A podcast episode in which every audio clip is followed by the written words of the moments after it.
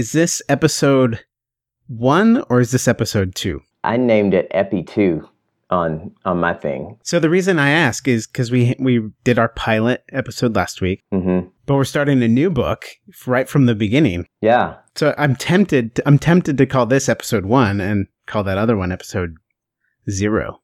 Wow. Zero being the number of people that listen to it. That's not true though. I know of at least eight, maybe, maybe eight people that listen to it. And so, So this would be episode nine. okay, perfect. We're going with the book of First John, right? Yeah. If this were episode one, it would officially be the beginning. First John 1 1 says that which was from the beginning. Okay, maybe this is episode one, just so we can get the get the sync, the sync, the one one one in sync. There you go. Episode one first John, chapter 1, verses 1 through 4. from the beginning. That which was from the beginning, which we have heard, which we have seen with our eyes, which we looked upon and have touched with our hands, concerning the word of life. The life was made manifest, and we have seen it, and testified to it, and proclaimed to you the eternal life, which was with the Father, and was made manifest to us. That which we have seen and heard, we proclaim also to you, so that you too may have fellowship with us. And indeed, our fellowship is with the Father and with His Son, Jesus Christ. And we are writing these things so that our joy may be complete.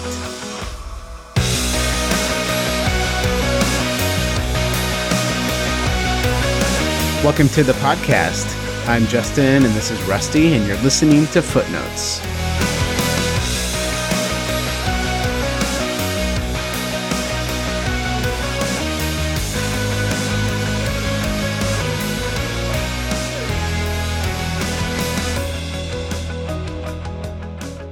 Do you want to start this conversation? Oh, right, yeah. uh, I, I don't know how much we should talk about the background of the book. yeah. Do you know anything about that? Just they, they're pretty sure that it was John because it's written in almost the exact same voice and um, style, very circular, where he revisits, he'll state a theme, come back and revisit it. And so, although it doesn't have his name in it, it seems very consistent with the Gospel of John. More than that, it starts the same way. First John, you know, the, these verses and the Gospel of John have so many parallels with how they begin. Mhm. It's an easy bet that First John was written by John. Well, and yeah, and that phrase uh, from the beginning, I thought I did I did do some research on that, and I thought it was really interesting. You know, it said it could be talking about you know not the beginning of time, right? But it could just be from the beginning of Christ's life or or whatnot. But then it, uh, the ESV Study Bible makes the argument that that phrase uh, from the beginning uh, is just consistent with Genesis, uh, Habakkuk, Habakkuk, uh, Micah, and then John's Gospel, right? And so, as you look through those things, it, it most likely seems like it would be referring to uh, the beginning of time, like pre-existence. That's what that's what this beginning means. Yeah, they draw that parallel with John's writing in his gospel, and then although that same phrase throughout the Old Testament of from the beginning, re- referring to uh, the the future Messiah or prophecies of Christ to come. Uh, one commentary I read disagreed with that, Okay. um, and this is when Christ was born, because the way the way it goes on. So verse one, First John says that which was from the beginning, which we have heard, which we have seen with our eyes, and so if it's referring to a like beginning of all creation, beginning of time, like they didn't see that, they didn't hear that, but what they heard was you know this Christ who was from the beginning of his life. Hmm. I don't know though. I'm Yeah. more convinced by yours. Yeah, it it just seems like uh, it would be more consistent with his gospel, specifically talking about uh, in the beginning all things that were created, uh, anything that was created was created through him, and um, I would have a tendency to think that way, just because it's the same author, and so you would think he would think the same way. Yeah, I'm convinced. You've convinced me. Yes, I knew it. I knew Yes. it. Congratulations. Okay, so after from the beginning, it, verse 1, 1 John 1, verse 1, uh, it says, which we have heard, which we have seen with our eyes, which we looked upon and have touched with our hands concerning the word of life. So, do you think John ever met Jesus? Yes. I do. like like really? Cuz I don't know if he's he's not very clear about that. It's a little hazy. Oh yeah, no, I see it. So he he makes he makes great efforts to list all these senses, right? Right. Which we have heard. So that's your that's your sense of hearing, which we have seen, your eyes, which we have looked upon and touched. That's your sense of touch. My question is, why didn't he say which we have tasted and smelled? Because that would just be weird. that would just Yeah, because you think those thirteen guys, Jesus and his twelve disciples, mm-hmm. Yeah, they they smelled each other. Oh, And for that- sure. I mean, they, They, didn't have air conditioning or Oh, deodorant. no. They smelled each other. oh gosh. And yes. so, yeah, thanks, thank you, John, for not including that detail. Do you want to know what Jesus really smelled like? Because I could tell you. which we have smelled and we stank. Actually, that's probably what he thought. He's like, and we stank. And so I'm going to just cut that one out of the final edit of this book. I'm actually, let's just not talk about the smell because that wasn't pleasant. But we did see some amazing things and we heard some amazing things. So let's stay with the positives. Why do you think we were washing each other's feet all the time? That's right, because they're discussing 30 miles in sandals in a desert or rugged wilderness um, really doesn't bode well for tender, soft skinned feet. Why do you think John goes such to such great lengths, though, to point this out? I mean, he's just trying to really drive home the fact that he was an eyewitness. Yeah, I think another another reason maybe further on in this book, we really pick up on the idea of John is fighting false teaching. Um, and we know from history that the Gnostics were a troublesome bunch um, in, in the early church. And one of the things the Gnostics taught was that Jesus wasn't in the flesh. He didn't come in the flesh. That's why John, could be why John said, I heard him. I saw him. I even touched him. When I say, you know, in verse two, the life was made manifest. Like it wasn't, it wasn't this spiritual, you know, visiting. It was, Jesus was made flesh. Yeah, I, I was thinking about that too. Um, he, he says first person references, plural, first person plural references nine times specifically in these first four verses. Nine times he's, he's talking about what they have seen, heard, touched, like nine first person plural references to what he's witnessed. Yeah, so going back to that bat- battling false teaching, and I think even people's just natural inclination to have trouble believing. I mean, think how many people saw firsthand Jesus raise Lazarus from the dead and still chose not to believe. In fact, some some of the Pharisees definitely they say now we definitely need to kill him, you know? And and you hear Paul using the same technique when talking about the resurrection, right? He says um, all of the apostles saw him, and then 500 people saw him at one time, using this this example of eyewitness testimony to really just drive home something that would, if you didn't see it, I could see that it would be hard to believe without the help of the Holy Spirit, you know, guiding you. Th- these stories, gosh, would be really supernatural, miraculous, unbelievable. It, it might be hard hard to believe if he was just saying, "Well, I heard from a guy that Jesus did this," you know, and and I'm sure they're getting a lot of that from other people. But to have somebody who is an eyewitness, firsthand account, that's that means something. So at the end of verse one, concerning the word of life, he, again, that's another strong tie to the beginning of his gospel. In the beginning was the word, and the life was made manifest. I mean, isn't that the same thing as saying, you know, when he says in John 1, the word became flesh and dwelt among us, and we have seen his glory, glory as of the only Son from the Father, full of grace and truth? John, the Gospel of John, chapter 4 says, In him was life, and the life was the light of men. And so you hear him run all these themes together. And so it is incredibly consistent with the beginning of, of the Gospel of John. Yeah, and so we see at the end of verse 1, he lands on that he is an eyewitness to Jesus, what is concerning the word of life, who is Jesus. And so in verse 2, he starts off in the same way, connecting these two thoughts. He says, The life was made manifest, and we have seen it, and testify to it, and proclaim to you the eternal life which was with the Father and was made manifest to us. This is a little different than the beginning of the Gospel of John, where he, he keeps referring to Jesus as the Word, the Word, the Word. In verse 2 of this chapter, he says, the life, the life, the life, right? The life was made manifest. And we proclaim to you the eternal life concerning the word of life. I think the most common usage of the word eternal life, or not the most common, but the most well known is John 3:16, right? For God so loved the world that he gave his only begotten son, that whosoever, I'm going King James now, believeth in him shall not perish, but have everlasting or eternal life. But eternal life isn't, okay, you have your life. Eternal life is forever. Mm-hmm. This verse says, eternal life is Jesus. Yeah. If someone proclaims the gospel, you're not saying you can have life in extended duration. The life that I'm proclaiming to you is Jesus. Later on in this book, it says, He who has the Son has life. Jesus said, I am the way, the truth, and the life.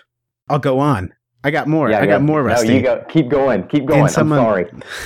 some of the most mind bending stuff for me in, in all of Paul's scripture is when he says, like, you have died and your life is now hidden in Christ and in Christ, who is your life.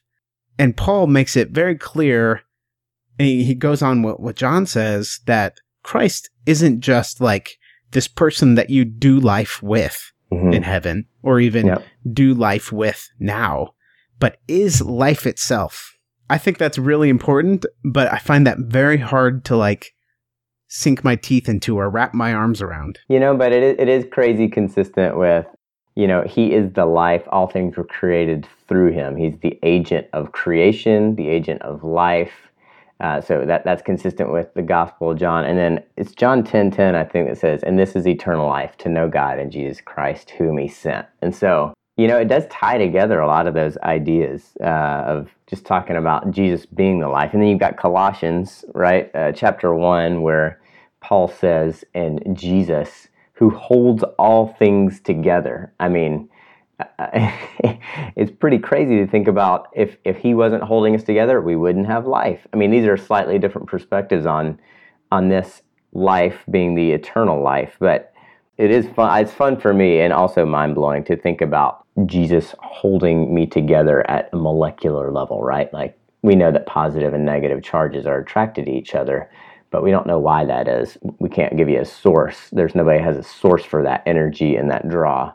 Like gravity also gravity draws things together holds things together but there's there's no source continual source of power fueling that that we know of. And so it's just a fun way for me to enter into that thought of Jesus being life itself. So i think this might be a good time to take a quick break. What do you think yeah no that'd be perfect just let this let this sink in maybe This is a new segment on the podcast called Out of Context, where we're given a question that we're going to apply some biblical truth to, but the biblical truth will be wildly, wildly out of context.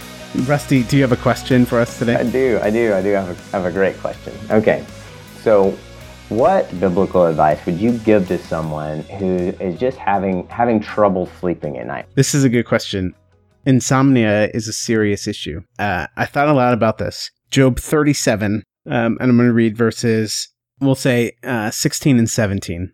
I'm going to read it in the easy to read version. Okay. The ERV. Nice, nice. Yeah. Do you know how the clouds hang in the sky?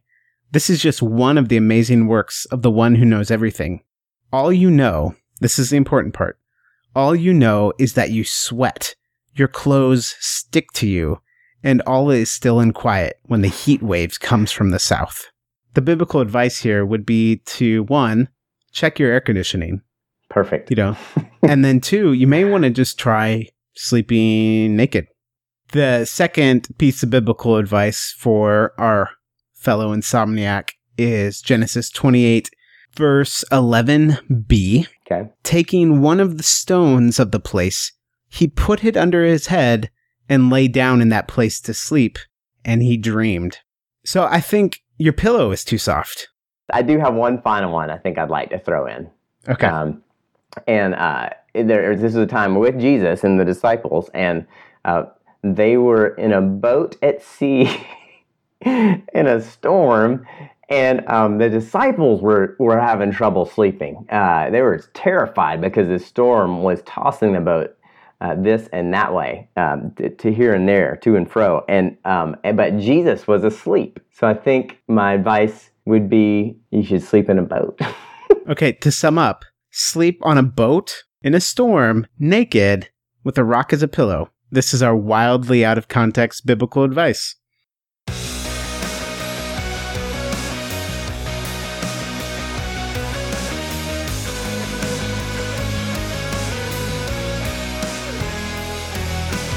All right, so the passage goes on. We're in 1 John chapter 1, verse 3. That which we have seen and heard, we proclaim also to you, so that you too may have fellowship with us. And indeed, our fellowship is with the Father and with his Son, Jesus Christ. This is pretty cool uh, in the fact that John, he's trying to witness, right? He's trying to evangelize. He's trying to to tell people about what he's seen, to uh, give testimony about Jesus and eternal life. And oftentimes, when we think of that, um, again, I stole this from the Study Bible as well, ESV Study Bible. We think of forgiveness of sins um, being super important, and it is. It is obviously very important uh, to understand the principle being forgiven for our sins, so that we can have relationship with God uh, and and live with Him in in eternity in heaven. But I really like this because it drives home the point that actually community with God, with Jesus, that verse in John 10 10, this is eternal life to know God, Jesus Christ whom he sent, is the actual prize. Like, yes, forgiveness of sins is part of that, and, and I am incredibly grateful for that. My gratitude drives me to live, uh, you know, out of obedience for Jesus. But man, the real prize is actually just the fellowship, just being in community with God and with Jesus and the fact that that's the first point he makes coming off of this that that's truly why he is writing so that you too may have fellowship with us and indeed our fellowship is with god the father and his son jesus christ. We focus a lot on the the part of the gospel that says your sins can be forgiven. The reason you want your sins forgiven is because of what it grants you right? It grants you fellowship with god. If it was like we can forgive your sins but after you die it won't matter Right. If forgiveness was the only thing, it would it would yeah, it would fall way short. We want to proclaim to you the gospel message, which is Christ, that Christ was a substitute for your sins, bore the wrath of God, so that you can have what? The eternal life. That's what John said in verse 2.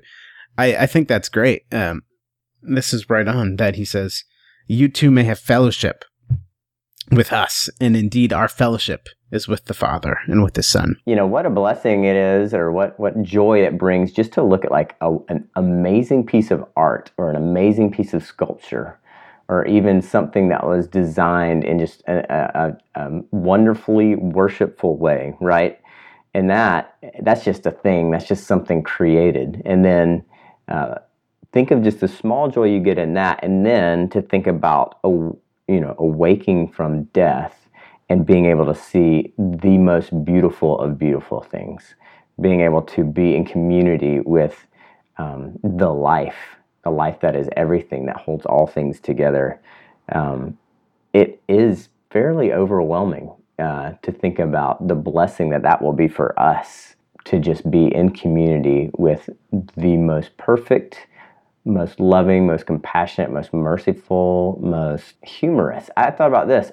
God has got to be hilarious, right? Because if if if if he created humor, if humor is a good thing, then that means he is like the perfect comedian, the funniest comedian. So I, I think I'm really excited to to hear God's stand-up routine. I think he's got to have some great material, right? And it's going to be all perfectly clean and guilt-free humor. I think it would be fantastic. Yeah, so I I, I love that uh, that John drives that home. That it's and that our fellowship with each other um, in light of that relationship with God and the Father is just a, supposed to be a foretaste of what heaven's going to be like. Granted, we're imperfect and we mess up, but when you get um, fellowship of Christians in its ideal circumstance and situation, it is wonderful and joyous and um, a foretaste of heaven. So that um, actually the last verse, so that our joy may be complete, our joy in being in fellowship with